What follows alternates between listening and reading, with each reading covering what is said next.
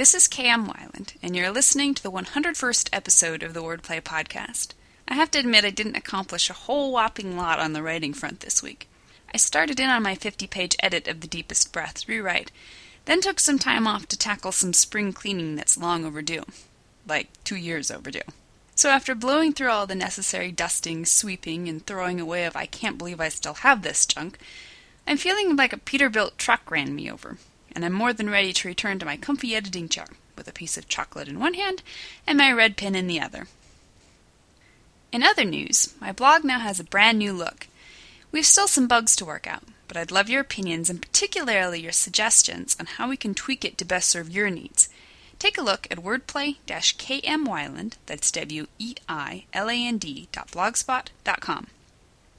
Introduce important POVs as soon as possible the latest post in the video series on my blog, explains why introducing POV characters early in the book is important to your reader's happiness. You can watch the video on my blog. New videos are posted every Wednesday.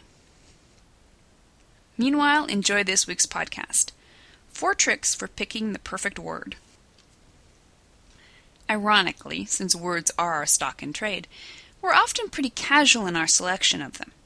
One of Charles Schulz's incisive Snoopy at the typewriter strips from his Peanuts cartoon features poor old Snoopy laboring away, sweating and smacking himself in the forehead.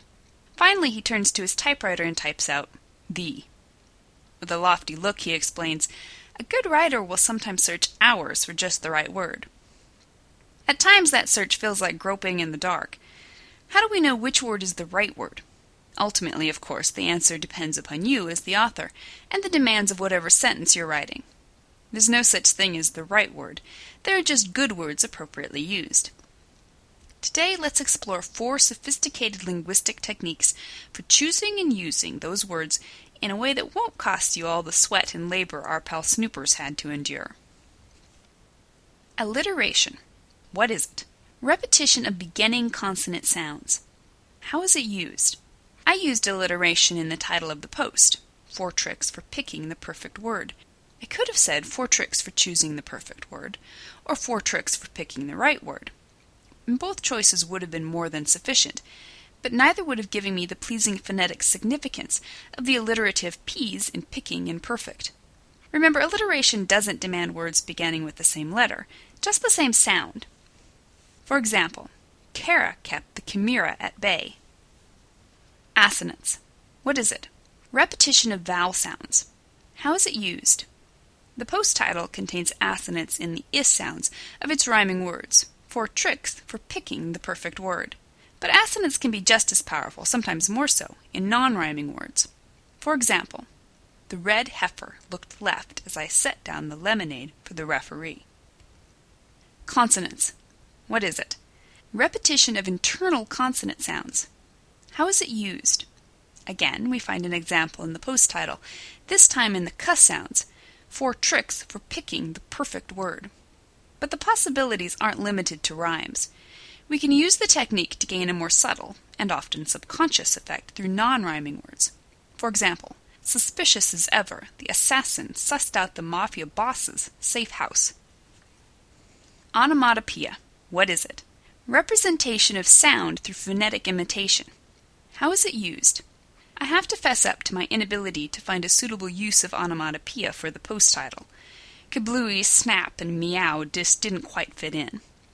This technique can easily become overbearing if used incorrectly. The wham pow holy barking dogs Batman approach of comic books isn't often appropriate in written fiction. However, when used with a little more restraint, the accessible power of onomatopoeic words can infuse sizzle in your prose.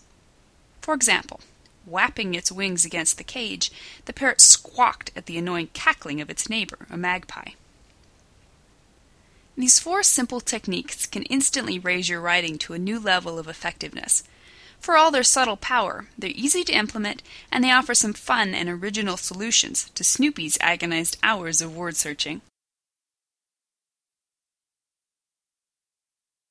Thank you for listening to the Wordplay Podcast.